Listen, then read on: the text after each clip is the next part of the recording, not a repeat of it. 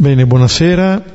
Cominciamo questo incontro pregando insieme il Salmo 135-134.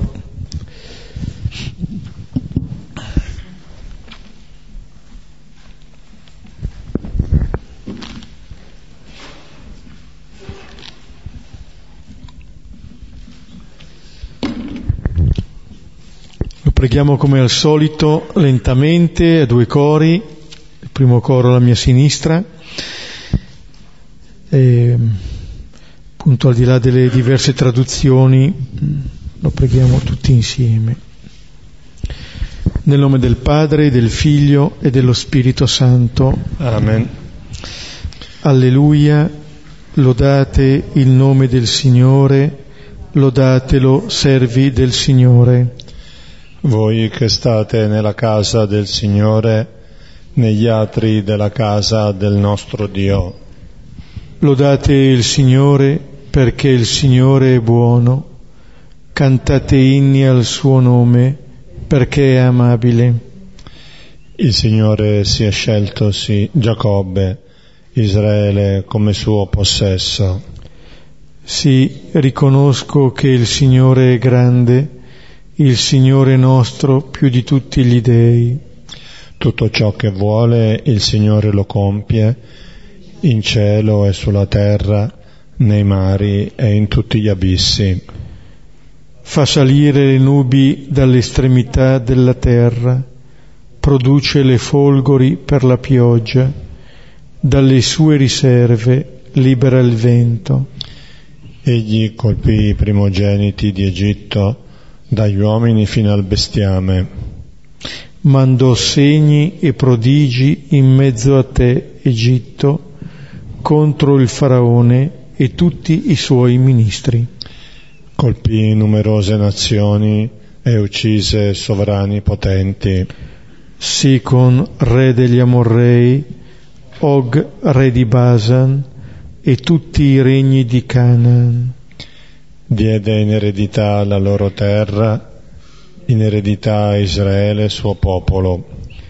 Signore, il tuo nome è per sempre, Signore, il tuo ricordo di generazione in generazione. Sì, il Signore fa giustizia al suo popolo e dei suoi servi ha compassione.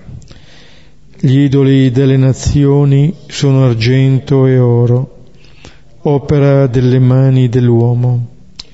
Hanno bocca e non parlano, hanno occhi e non vedono.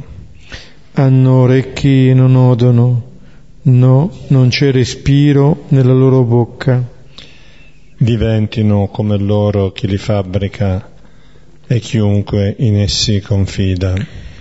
Benedici il Signore, casa di Israele, benedici il Signore, casa di Aronne. Benedici il Signore, casa di Levi, voi che temete il Signore, benedite il Signore. Da Sion, benedetto il Signore che abita in Gerusalemme. Alleluia. Alleluia. Gloria al Padre e al Figlio e allo Spirito Santo, come era nel principio e ora e sempre, nei secoli dei secoli. Amen. Questo è un salmo che comincia con la lode, termina con la benedizione, di per sé è una raccolta quasi di citazioni di altri salmi o di altri testi, mh, esplicitamente poi li si trovano anche appunto soprattutto in altri salmi, ma è anche un bel modo in cui si raccoglie, eh, si raccolgono tutti i motivi di lode. E anche questo fatto di lodare e di benedire non è così eh, scontato. Eppure messe lì come l'inclusione di questo salmo testimoniano che tutto il resto si snoda attraverso questa lode e questa benedizione. Come dice il verso 5, riconosco che il Signore è grande, il Signore nostro più di tutti gli dei. Ecco, c'è un conoscere quello che, che accade e c'è un riconoscere in quello che accade l'azione del Signore, che si loda e si ringrazia. E quello che accade dopo, come dire, viene riassunto al versetto 9, mandò segni e prodigi in mezzo a te Egitto. Ecco, questo che eh, è stato per il popolo di Israele, eh, questa è la vicenda della liberazione, poi di fatto è chiamata ad essere un po' anche la nostra scoperta nella nostra vita. Ecco, l'azione del Signore non si è interrotta, continua e continua a mandare segni e prodigi anche in mezzo a noi, anche in mezzo alla nostra vita.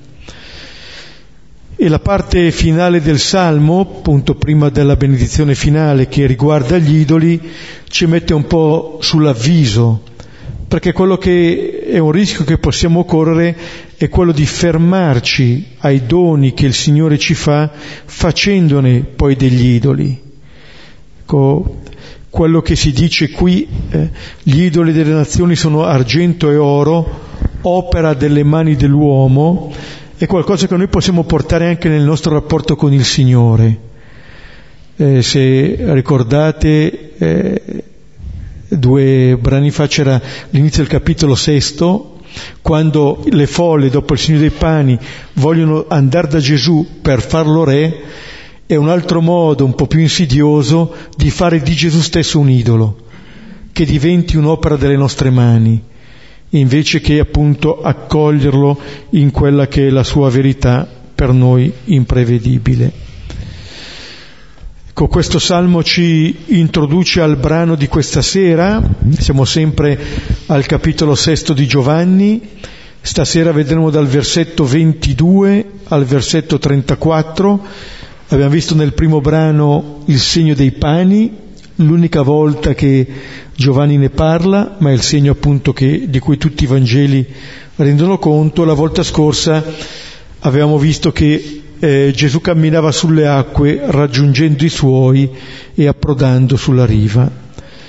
Ecco, adesso leggiamo da 22 a 34.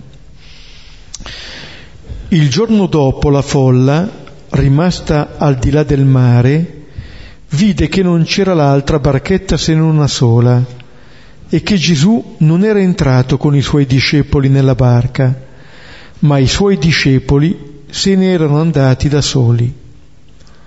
Altre barchette vennero da Tiberiade, vicino al luogo dove mangiarono il pane dopo che il Signore aveva reso grazie. Quando dunque la folla vide che Gesù non era là, né i suoi discepoli, essi entrarono nelle barchette ed andarono a Cafarnao per cercare Gesù. E trovatolo al di là del mare, gli dissero, Rabbi, quando sei venuto qui? Rispose loro Gesù e disse, Amen, amen vi dico, mi cercate non perché vedeste dei segni, ma perché mangiaste dei pani e foste saziati.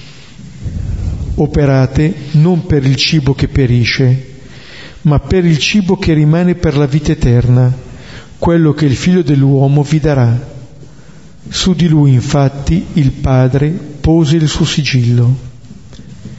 Allora gli dissero, che facciamo per operare le opere di Dio? Rispose Gesù e disse loro, questa è l'opera di Dio, che crediate a colui che egli inviò.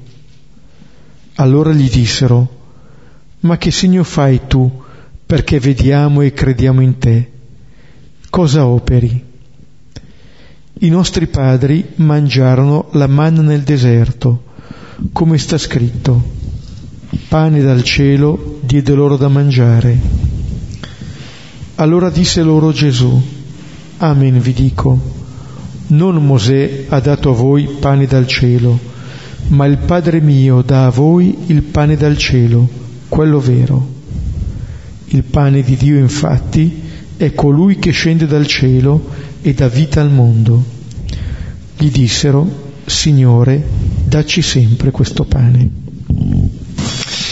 Ecco, questo è l'insieme della, della pericope di, di, questa sera che si inserisce all'interno di questo capitolo 6. Questo capitolo 6, come prima Beppe diceva, inizia con il segno dei pani e dei pesci e piano piano, diciamo, si potrebbe dire, questo segno si trasforma in un discorso, in un ragionamento, in un approfondimento sul pane di vita quindi dal segno dei pani e dei pesci i pesci spariscono proprio, i pani diventa un pane, anzi addirittura il pane di vita, cioè Gesù stesso. No? Quindi c'è questa sorta di, potremmo dire anche mh, simbolicamente eh, e, eh, e, anche realmente all'interno della riflessione e anche della comprensione di questo segno dei pani, nel, nella questo segno dei pani con Gesù perché Gesù fa questo segno dei pani? Perché in realtà è Lui il pane di vita. E piano piano l'Evangelista ci accompagna verso il centro dell'annuncio di questo capitolo, ci, ci accompagna a comprendere il senso di questo segno, cioè la pienezza di vita è nell'incontro vivo con la parola fatta carne che è Gesù. La vera vita si, si diciamo, si ottiene, si può vivere se si incontra in maniera vitale Gesù fatto carne, di cui la comunità dei discepoli è invitata a nutrirsi in modo particolare nell'Eucaristia. L'Eucaristia è il luogo, potremmo dire, eh, reale, fattuale, liturgicamente eh, vero, in cui avviene questo. E poi evidentemente questo, lo diciamo già anche la, la prima volta di questo capitolo 6, eh, riguarda tutte le volte che eh, noi diamo spazio dentro di noi alla parola di Dio, quando la parola di Dio diventa viva dentro di noi.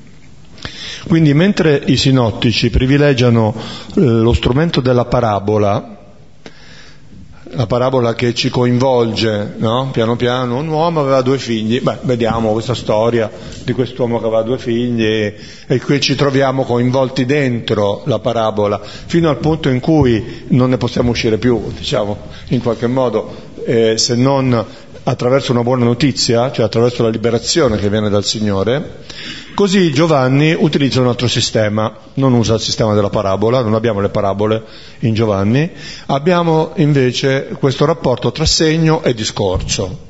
Il segno miracolo, eh, per esempio appunto la moltiplicazione dei pani, e poi a partire da questo segno un discorso, una, una, spiegazione, un approfondimento, che appunto proprio perché il segno coinvolge, e quindi uno si trova già inserito dentro questo tipo di dinamica, in qualche modo poi segue il discorso, anche se il discorso corrisponde molte volte anche a un certo spiazzamento, come appunto abbiamo anche già cominciato a vedere leggendo questo, questo discorso qui. E quindi dobbiamo avere un po' di pazienza, stare un po' dentro questa pedagogia, diciamo questo stile eh, di rivelazione che troviamo appunto in questo Vangelo. Bene, allora mh, mm, cominciamo a commentare il testo di questa sera. Avete notato che di per sé il discorso vero e proprio inizia soltanto dal versetto 26, quindi adesso invece commentiamo i primi versetti 22-25. Il giorno dopo la folla, rimasta al di là del mare, vide che non c'era l'altra barchetta se non una sola e che Gesù non era entrato con i suoi discepoli nella barca, ma i suoi discepoli se ne erano andati da soli. Altre barchette vennero da Tiberiade vicino al luogo dove mangiarono il pane dopo che il Signore aveva reso grazie. Quando dunque la folla vide che Gesù non era là, né i suoi discepoli, essi entrarono nelle barchette ed andarono a Cafarno per cercare Gesù. E trovatolo al di là del mare, gli dissero, Rabbì, quando sei venuto qui? Ecco, questi versetti sono un po' la cerniera tra ciò che è accaduto prima, il segno dei pani e l'esperienza della tempesta, e quello è il discorso che seguirà, anzi servono proprio, potremmo dire così, per creare le condizioni per cui Gesù possa cominciare a parlare. No? Questa domanda che abbiamo trovato nel versetto 25 è l'occasione per cui il Signore può cominciare a fare il suo discorso. Il versetto 22 è un versetto un po' confuso, no? in qualche maniera, questi vanno, cercano, vedono la folla e la folla va, eh, va, via, poi ritorna, c'è la barchetta, non c'è la barchetta, è andato via, non è andato via con la barchetta, insomma è un pochino, è un pochino eh, complicato, no? se volete, ma probabilmente anche proprio per indicare che quello che sta succedendo in questo gruppo di persone che hanno visto il segno e però sono rimaste deluse perché Gesù, anziché farsi prendere per diventare re, se n'è andato. No? Quindi è come se anche il racconto ci mettesse di fronte a una situazione un po' di passaggio, ma anche di confusione. No?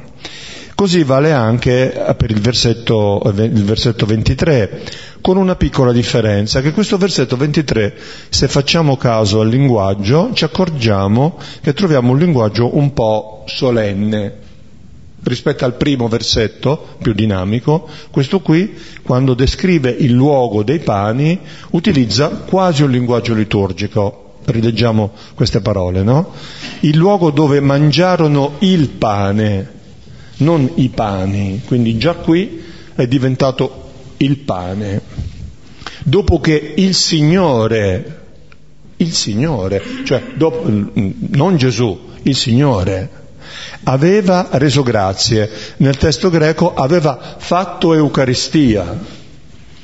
Allora vedete, il pane, il Signore, Eucaristia, qui è già un contesto liturgico, a un contesto in cui siamo già arrivati alla conclusione del discorso, si potrebbe dire, no? È come una sorta di anticipazione che troviamo in questo, in questo versetto 23.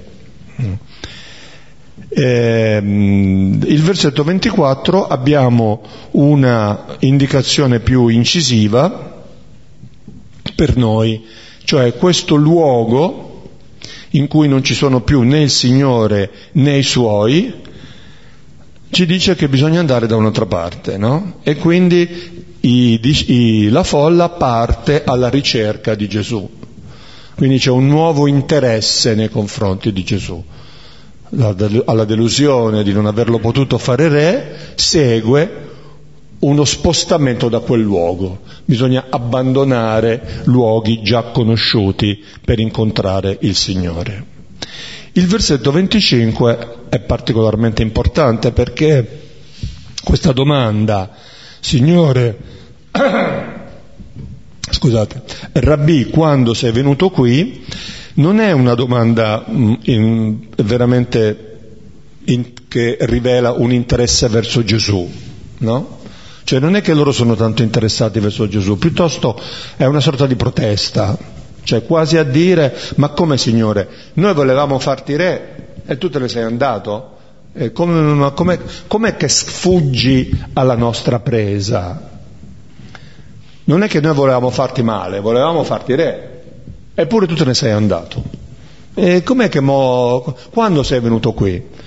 Vi accorgete che sotto c'è quasi un, un, un senso quasi di, di, fastidio, no? quasi di dispetto, ma come, come, sarebbe a dire? Perché sei qui? Eh, noi non riusciamo più a controllarti, tu stai sfuggendo al nostro controllo, ti vorremmo tenere sotto controllo e tu invece eh, vai per un'altra strada, no? Nell'episodio precedente, quello della moltiplicazione dei pani, Gesù era stato acclamato come profeta, ricordate? Questo è il profeta che deve venire nel mondo. Qui Gesù è stato derubricato a semplice rabbì, cioè la delusione è stata così grande che quel profeta un maestro, un maestro come un altro, no, appunto, dice appunto questo, questo, questo dispetto in qualche modo, no? Come se la folla gli dicesse noi avremmo voluto farti nostro re e tu invece di accogliere la nostra proposta te ne sei andato. Anzi, non solo te ne sei andato, ma adesso sei venuto qui senza dirci niente. Eh, quindi, ehm, qualcuno vede in questa, ehm, nel, soprattutto nella risposta che adesso ascolteremo, che Gesù dà, una vittoria di Gesù sulla tentazione del potere.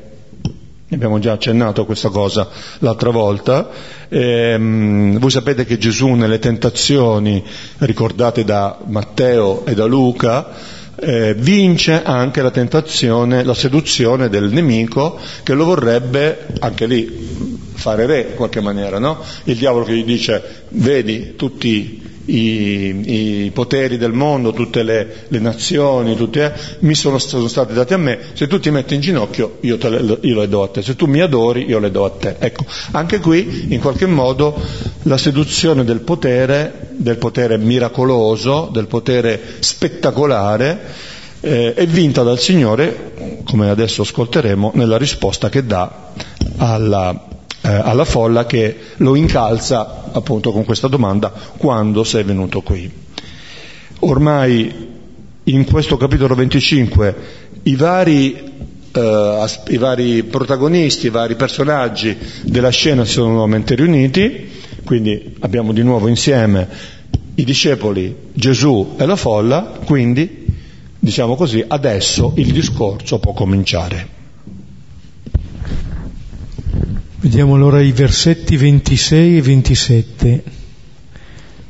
Rispose loro Gesù e disse, Amen, amen vi dico, mi cercate non perché vedeste dei segni, ma perché mangiaste dei pani e foste saziati. Operate non per il cibo che perisce, ma per il cibo che rimane per la vita eterna, quello che il figlio dell'uomo vi darà su di lui infatti il padre pose il suo sigillo.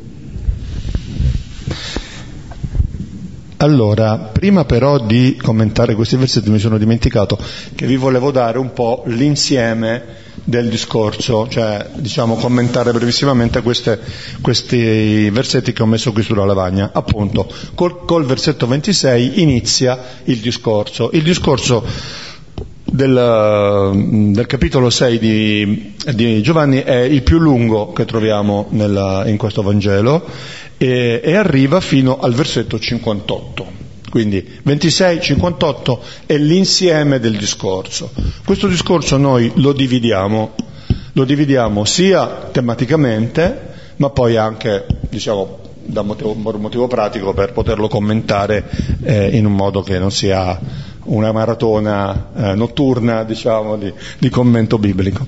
Eh, e quindi lo dividiamo prima di tutto in due grandi parti. La prima parte, 26-47, ha come tema centrale il pane di vita e la progressiva identificazione di Gesù con questo pane. No? Tutto si svolge intorno a questo tema, qual è il vero pane, se i padri hanno mangiato la manna nel deserto e sono morti, ora c'è un pane che dà la vita eterna, dato da Gesù, il figlio dell'uomo. Anzi, Gesù stesso è questo pane. Ma come può costui dire che viene da Dio come la manna? Se è il figlio di Giuseppe? Capite che questa prima parte si svilupperà intorno a questi argomenti qui. La seconda parte del, del discorso invece 48-58 ha come tema centrale Gesù che dona la sua carne da mangiare per darci la vita eterna.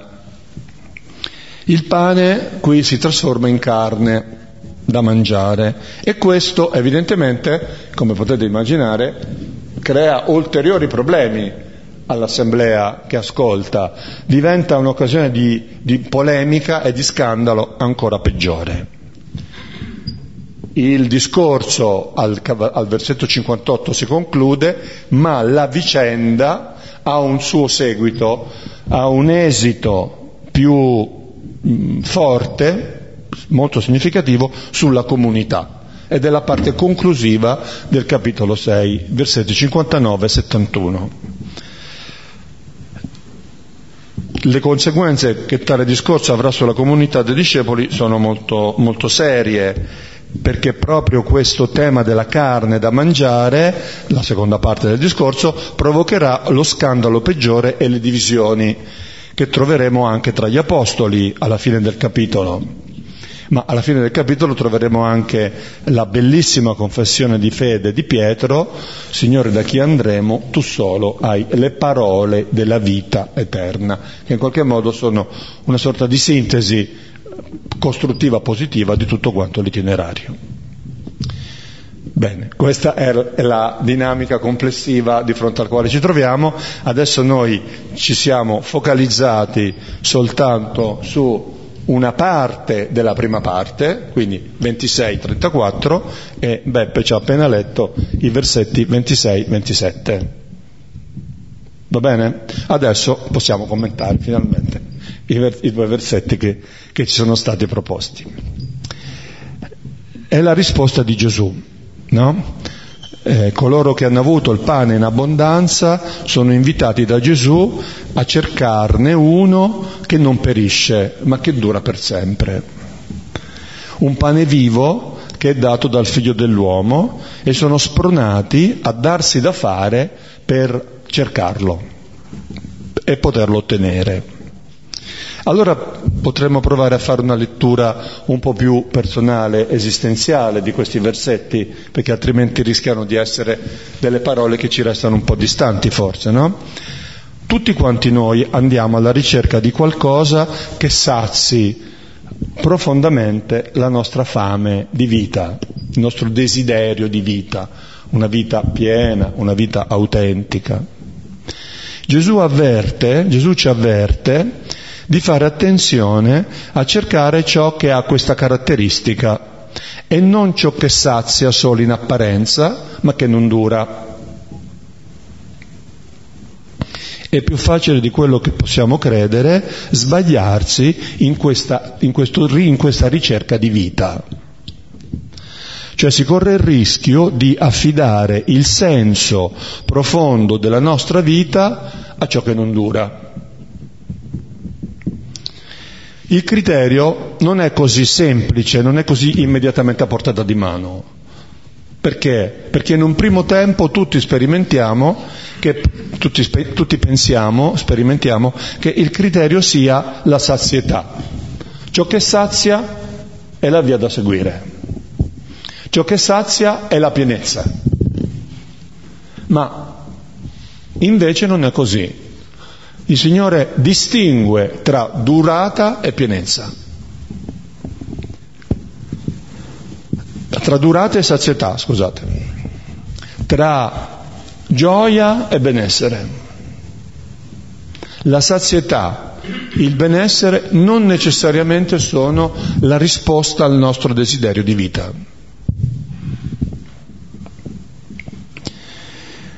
Padre Silvano, commentando questa pagina, diceva così, lo riporto testualmente perché mi sembra molto, eh, ci aiuta molto a capire meglio, no? Ci sono due modi contrapposti di considerare il cibo, il nutrimento, potremmo dire di considerare il, il, ciò che nutre la vita, non solo il cibo, nel senso delle cose che si mangiano, ma ciò che nutre la vita, no? Ci sono due modi di vivere. L'animale fa, oggetto, fa, fa del cibo l'oggetto di preda e lo contende al suo vicino. Eh? Il figlio lo prende come un dono d'amore del padre e lo condivide con il fratello. Quindi la dinamica dell'animale è la dinamica che cerca la sazietà per sé e crede che lì ci sia la, sua, la, la, la soddisfazione del desiderio. La dinamica del figlio che invece prende e condivide, è la dinamica dei pani condivisi con gli altri. L'animale nega l'umanità dell'uomo, l'animale nel senso l'essere umano che si comporta come, eh, evidentemente. Questo stile gli dà fame di sempre altro pane, va sempre alla ricerca di altro pane che non sazia e lo fa morire rendendo così impossibile la vita sulla terra. Pensate quante applicazioni potrebbe avere questa riflessione a, tu, a, tantissimi livelli, no? sia a livello personale, a livello di famiglia, a livello di chiesa, a livello di società, a livello della gestione dei beni del mondo, l'ecologia, cioè, vi accorgete, no? Cioè, vi accorgete che dietro queste parole di Gesù c'è uno stile, c'è un approccio alle cose, no? Il Signore dice stai attento che se tu cerchi la sazietà, tu ti ritrovi un po' dentro questa dinamica, che di fatto è una dinamica distruttiva alla fine, perché l'altro è un concorrente, l'altro è quello che mi può privare di qualche cosa che altrimenti avrebbe saziato diciamo, illusoriamente la mia vita, no? Il secondo, invece, cioè la dinamica dell'uomo, del figlio, realizza la sua umanità, lo sazia rendendolo figlio del padre e fratello di tutti. Quindi la nostra esistenza quotidiana, continua Silvano, può essere un inferno o un paradiso, da vivere come homo homini lupus oppure come homo homini deus. Ed è questa la proposta che fa Gesù. Cioè ci mette nelle condizioni di suscitare in noi un desiderio di vita piena, avendoci dato questi pani, ma invitandoci a non accontentarci dei pani che non durano, ma cercare dei pani che durano per sempre, cioè entrare in questa dinamica di vita eterna, di vita che ci trasforma in Lui. Il pane vivo è dunque uno stile di vita, un atteggiamento del cuore. Ci possiamo chiedere di che cosa nutri la tua vita, cos'è che ti, dà, che ti fa sentire vivo, viva nella vita, che ti dà un senso di pienezza. Che cosa cerchi come ciò che dia un senso più pieno e profondo alla tua esistenza? Gesù con il segno dei pani vuole suscitare dentro di noi il desiderio di un pane altro, che va oltre, che non si accontenta di questo primo livello, no?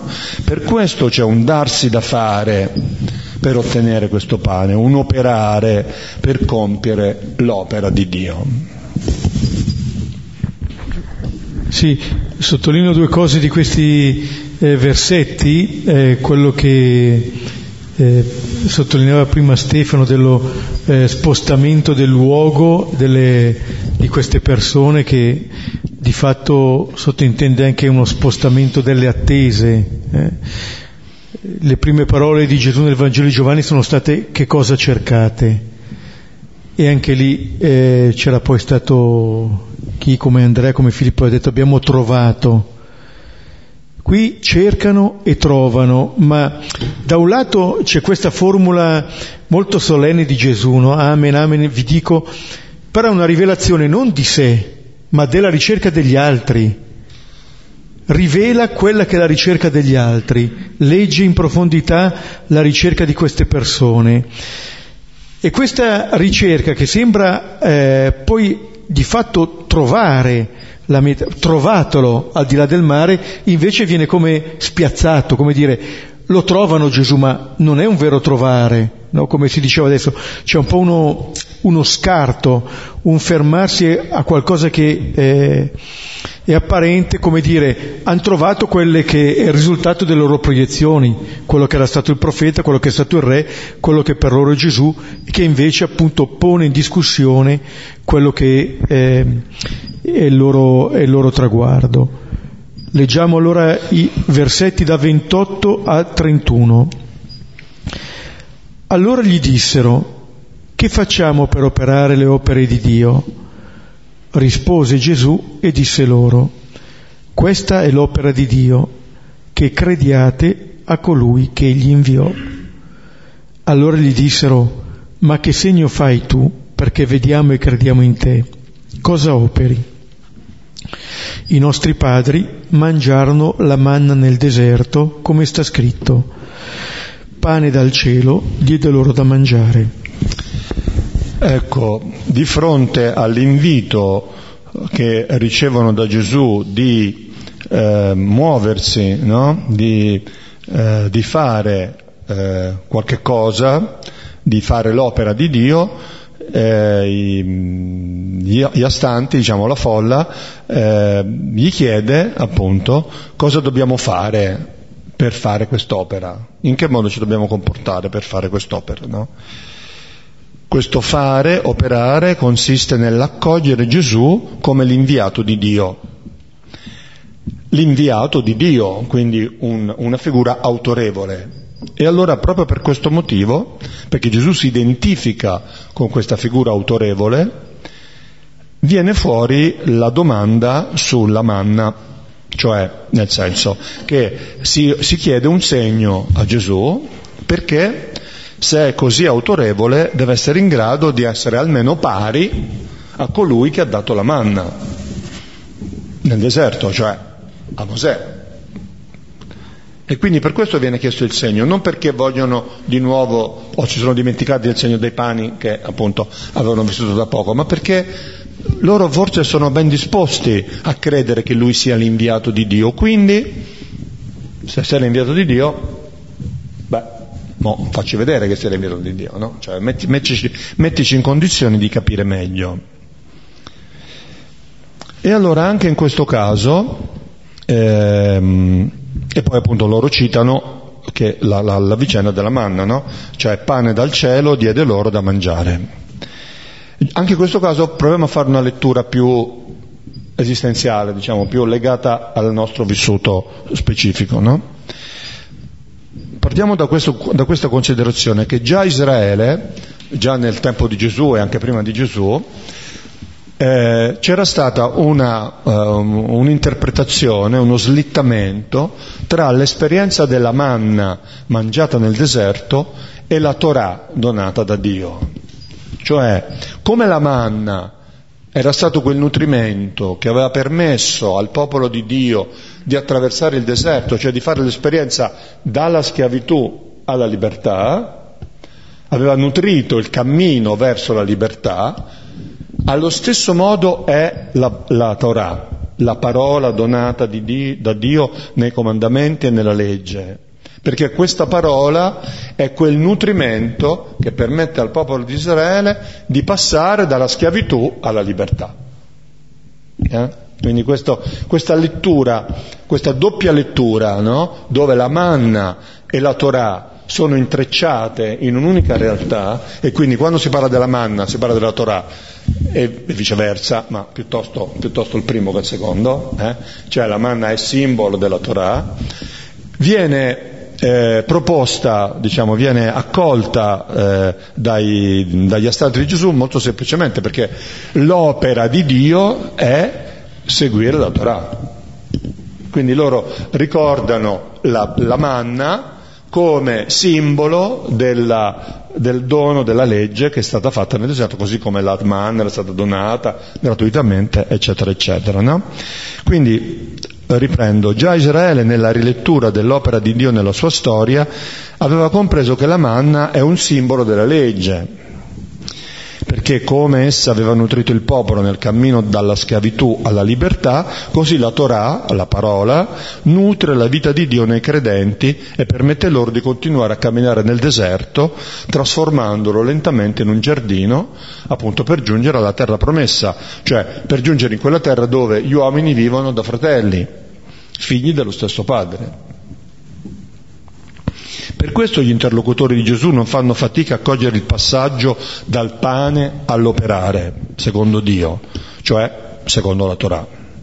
E per lo stesso motivo chiedono un altro segno, una sorta di verifica che davvero l'autorità di Gesù sia comparabile a, di, a quella di colui che ha dato il pane nel deserto. E qui ritorna una vecchia polemica che ritroviamo in altri, in altri nei capitoli precedenti anche di, di, Giovanni, in cui l'autorità di Gesù viene come messa in, in, discussione perché comparata a quella di un altro grande. Vi ricordate per esempio con la Samaritana? Sei tu più grande del nostro padre Giacobbe? Per esempio, no? E qui la stessa cosa. Sei tu più grande di quello che ci ha dato la mano nel deserto? Eh? I sinottici risponderebbero con quell'espressione che viene messa sulla bocca di Gesù, ben più di Giacobbe, ben più di Abramo, ben più di Mosè c'è qui. Eh? Passiamo ad un livello più personale, più esistenziale, cioè mettiamo che noi accettiamo la possibilità di vivere nella dinamica del pane vivo, no? dell'homo homini deus, come abbiamo detto. Ma chi ci garantisce da, che davvero vivere nella prospettiva del pane vivo sia possibile e sia realmente fruttuoso? Chi ha l'autorità per fare questo? Anche noi in qualche modo come loro chiediamo, ma, ma tu mi garantisci che è così? Chi sei tu per arrivare a garantirmi una cosa del genere, no? In fondo non ci basta che questo appello di Gesù corrisponda al desiderio profondo del nostro cuore. Credo che tutti abbiamo sognato una vita piena. L'altro giorno qui eravamo con i ragazzi della bussola e si capisce, anche senza bisogno che, che, che lo dicano esplicitamente, no? che tutti sono alla ricerca di qualcosa di più, che non basta in qualche modo. No? Quindi questo, questo atteggiamento di Gesù tocca qualcosa di vitale per noi, no? Anzi, però, proprio per questo abbiamo paura a fare nostra questa proposta, a viverla nel concreto delle scelte di ogni giorno. E se poi mi sono sbagliato, eh, la vita è una, quindi se l'ho spesa così, poi se mi trovo con un pugno di, pon- di mosche in mano, che succede? Capite che questa domanda sull'autorità non è così banale, non è così, eh, diciamo, puramente cattedratica o legata semplicemente a, al rispetto dell'autorità, no? In qualche modo mette in discussione eh, e costringe anche noi, in qualche modo, a, a prendere una posizione nei, nei confronti di Gesù. Vediamo adesso gli ultimi versetti. Da 32 a 34. Okay. Allora disse loro Gesù, Amen vi dico, non Mosè ha dato a voi pane dal cielo, ma il Padre mio dà a voi il pane dal cielo, quello vero. Il pane di Dio infatti è colui che scende dal cielo e dà vita al mondo. Gli dissero, Signore, dacci sempre questo pane. Ecco, restando sul testo possiamo osservare che Gesù replica rivelando che questo pane del cielo, la manna, non era stata data da Mosè, ma da Dio. E qui è interessante notare che mh, mm, Gesù chiama Dio Padre mio. Quindi già, diciamo, eh, lega in maniera ancora più indissolubile, ancora più forte la sua persona con la figura del, di questo donatore del pane, con il Padre. Il vero donatore, colui che, che realmente ha donato questo pane, è il Padre. E se lui è il vero donatore, è anche colui che darà non soltanto la manna, ma il vero pane per la vita del mondo. E a questo punto, come nell'episodio della Samaritana, vi ricordate no, che a un certo momento chiede l'acqua viva, Gesù le propone l'acqua viva e le dice Dacci, dammi, dammi quest'acqua perché non venga più qui ad attingere l'acqua, anche loro chiedono questo pane, questo pane vivo, questo pane di vita. Eh, anche se evidentemente, così come succedeva con la Samaritana, non è che hanno capito del tutto, tant'è vero che poi, vedremo la prossima volta, immediatamente si scandalizzano di fronte alla proposta di Gesù. Bene, vediamo anche in questo caso un livello, diciamo, più per noi, più esistenziale di questo, di questo testo, no? Questo, per, Gesù insiste e rilancia approfondendo la dimensione che potremmo dire soprannaturale di questo desiderio profondo. Dicevamo poco fa che questo desiderio è un desiderio che ci attrae ma ci spaventa nello stesso tempo. E allora qui il Signore ci aiuta, ci fa fare un altro passo avanti, dice guarda che questo desiderio è stato messo dentro di te non chissà da quale strana situazione o da quale combinazione di atomi, ma è un dono di Dio, viene dall'alto, è una dimensione soprannaturale, potremmo dire per usare un linguaggio un po', un po vecchiotto, no? Esso viene da Dio e solo Dio è capace di rispondere a questo desiderio. È solo il dono del Padre che ci abilita a dare carne a questo desiderio di vita piena. E questo dono del Padre è la relazione con Gesù. È la possibilità di vivere una relazione viva con il Signore Gesù, che qui viene chiamato, sarà chiamato successivamente, pane di vita, che nutre questa possibilità di realizzare questo desiderio di vita piena anche dentro le contraddizioni della storia, anche dentro le difficoltà della vita quotidiana, anche dentro quel grigiore che sembra spegnere progressivamente i nostri desideri più alti, il nostro, appunto, il nostro volerci donare nella prospettiva di cui abbiamo parlato prima. No? Da soli non possiamo fare nulla, dobbiamo dimorare in Lui, nutrirci di Lui. Quindi l'immagine della parola che nutre e del pane che nutre ritornano e si intrecciano sempre continuamente. No? Allora, andando verso la conclusione, anche noi possiamo dire, Signore, dacci sempre questo pane, come loro.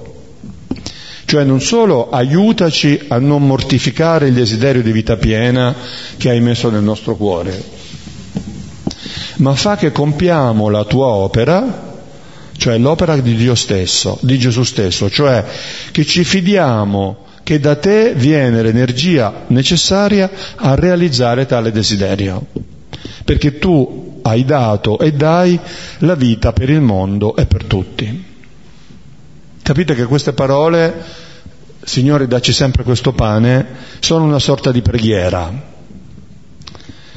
una richiesta che segna una disponibilità rinnovata anche da parte delle folle, forse anche da parte nostra, esprime un desiderio del cuore, di un cuore recettivo, delle nostre mani che sono aperte, ma che cosa ne resterà di questo? Eh, qui si chiude nostra, eh, nostra, diciamo, il nostro commento di stasera e vedremo quale sarà la reazione della, eh, della folla di fronte alle parole di Gesù, ma questo lo potremo vedere la prossima volta.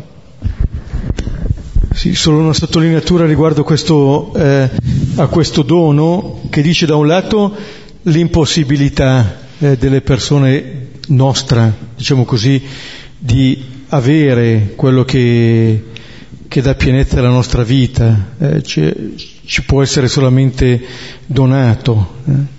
Ha dato a voi il pane dal cielo, il Padre mio dà a voi il pane dal cielo, dà vita al mondo, dacci sempre questo pane. E mi faceva venire un po' in mente ehm, l'episodio che narra Luca al capitolo 15 della parabola del figlio al prodigo, del Padre misericordioso, quando eh, il figlio minore si trova a, a guardia dei porci e dice l'Evangelista avrebbe voluto saziarsi delle carrube ma nessuno gliene dava e non le può prendere in un certo senso. Cioè eh, veramente quello che sazia non è quello che puoi mangiare, ma è la relazione che ci sta dietro. Quello che ti sazia è il dono, quello che ti fa vivere è il dono, perché diciamo, le altre cose si le puoi prendere e poi avrai di nuovo fame. Loro avranno di nuovo fame, la Samaritana avrà di nuovo sete, eh? e Gesù le aveva detto, se tu conoscessi il dono di Dio, e, che, e chi è colui che ti ha detto, dammi da bere. Ecco, l'invito proprio, quasi dire, ad andare a fondo a questa preghiera che fanno qui, perché se vanno a fondo di quello che loro stanno chiedendo, allora forse scopriranno la loro verità e la verità di Gesù. Ci fermiamo, rivediamo i versetti e poi chi vuole appunto può condividere.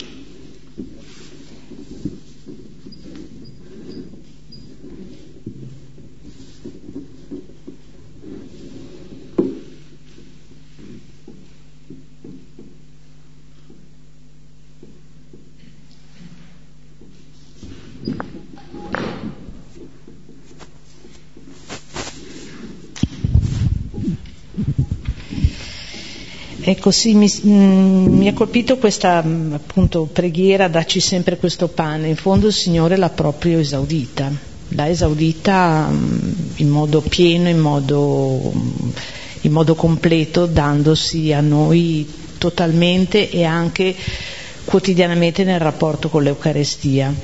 E il richiamo all'Eucarestia, mm, ecco, credo che vada, mm, che sia molto, mi sembra, da purificare proprio quotidianamente, anche per noi che eh, appunto forse ci accostiamo all'Eucarestia anche eh, frequentemente, ecco, penso a quanta opacità ancora ci sia in questo, in questo rapporto, no? a quanta incredulità, a quanta superficialità e penso sempre ai discepoli di Emmaus che eh, riconoscono il Signore nello spezzare del pane. Mi sono sempre chiesta ma che cosa avranno capito, cosa avranno visto, cosa avrà, sarà scattato dentro di loro per far dire, insomma, quando ha spezzato il pane hanno capito chi era.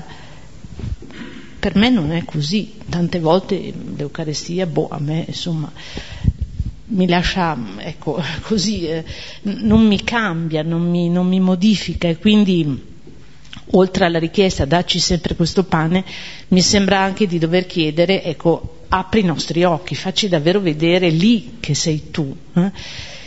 E, mm, ecco, un'altra, um, un'altra, riflessione che mi veniva da fare rispetto all'autorità, no? quale segno ci dai, che autorità eh, ecco, quando il Signore dice non, non ci sarà nessun altro segno, e noi lo sappiamo perché sappiamo che non abbiamo bisogno di altro, sappiamo che la vita piena è veramente questa, quindi non, non siamo alla ricerca di eh, appunto sensazioni, miracoli, visioni o, o, scenari eclatanti, perché l'abbiamo sperimentato tante volte, no? che la vita piena è proprio solo questa.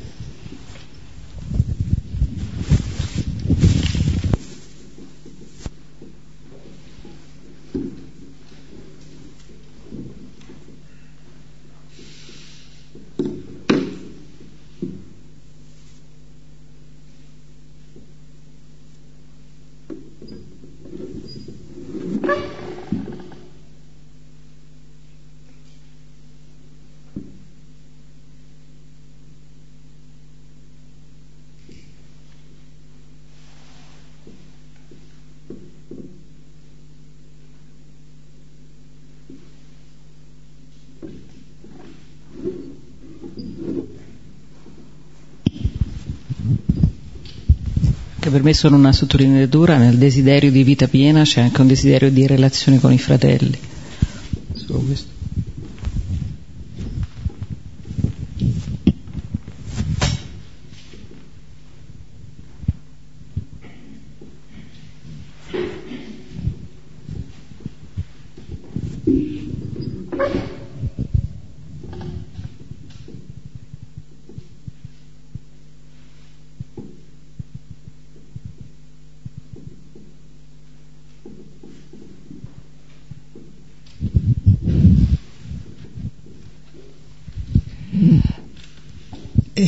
Punto sulla parola il desiderio, che c'era la parola qual è il tuo desiderio, che in fondo è la, eh, l'essenza di ognuno di noi. Noi siamo un profondo desiderio. Allora la cosa importante che emergeva e che così mi è venuto da pensare era com'è importante ehm, a fare tutto un cammino e un processo di ripulitura per andare a ricercare davvero il desiderio autentico che c'è dentro di noi, perché forse soffocato da tanti altri desideri, come dicevi, che non c'entrano niente, che non saziano, ma il nostro desiderio vero è sempre molto nascosto. Quindi tutto questo lavoro che dovremmo fare eh, proprio nel nostro cammino di umanizzazione per tirarlo fuori.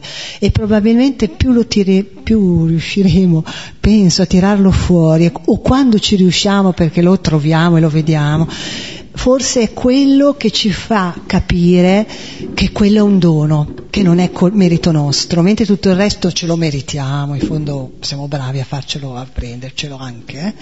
ma che non è merito nostro, sì, e probabilmente è proprio in quel momento lì che noi vediamo anche che il pane che ci viene dato per la vita ci viene dato, non andiamo a prenderlo noi. Eh, nelle nostre messe, lo dicevo anche l'altra volta, questa cosa è un po' che la sto meditando Sembra sempre che il pane ce lo andiamo a prendere noi e invece siamo, siamo lì con una mano per accogliere un dono. Probabilmente questo, questo passaggio dono, desiderio e dono credo che siano inscindibili, cioè senza ritirar fuori il desiderio autentico è difficile che io poi veda che questo è un dono da accogliere.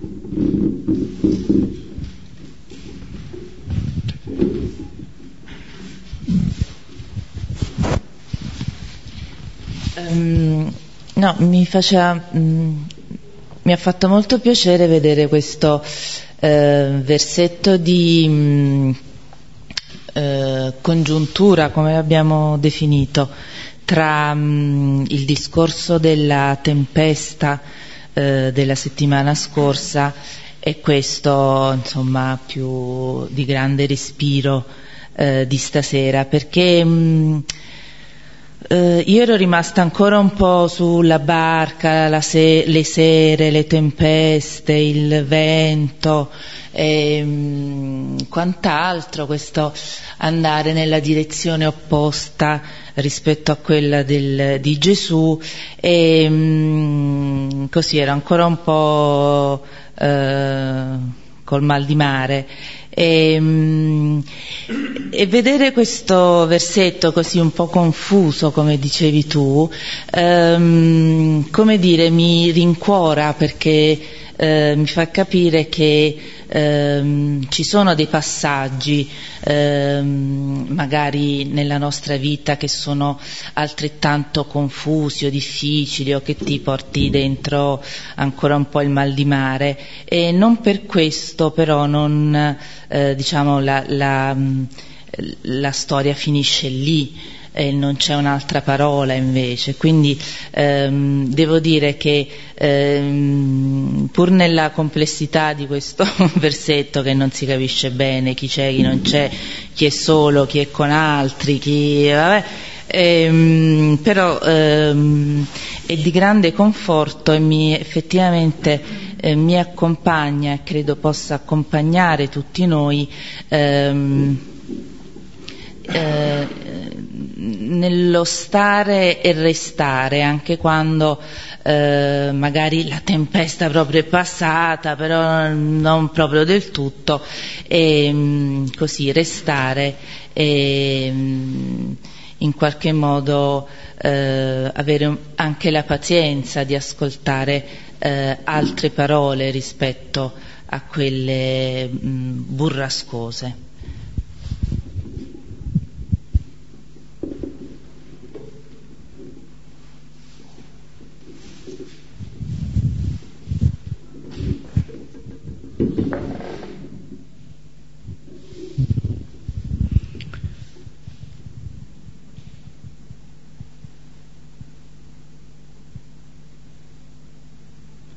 Possiamo terminare col Padre nostro, preghiera in cui ricorre anche la richiesta del dono giorno, del pane di ogni giorno. Padre nostro che sei nei cieli, sia santificato il tuo nome, venga il tuo regno, sia fatta la tua volontà, come in cielo così in terra. Dacci oggi il nostro pane quotidiano e rimetti a noi i nostri debiti, come anche noi li rimettiamo ai nostri debitori, e non abbandonarci alla tentazione, ma liberaci dal male. Amen. Nel nome del Padre, del Figlio e dello Spirito Santo. Amen. Ci vedremo martedì prossimo e poi ci rivedremo il 13 dicembre, quindi 29 novembre e 13 dicembre. Arrivederci, un aiuto per le sedie. Grazie, Grazie a tutti, buonanotte.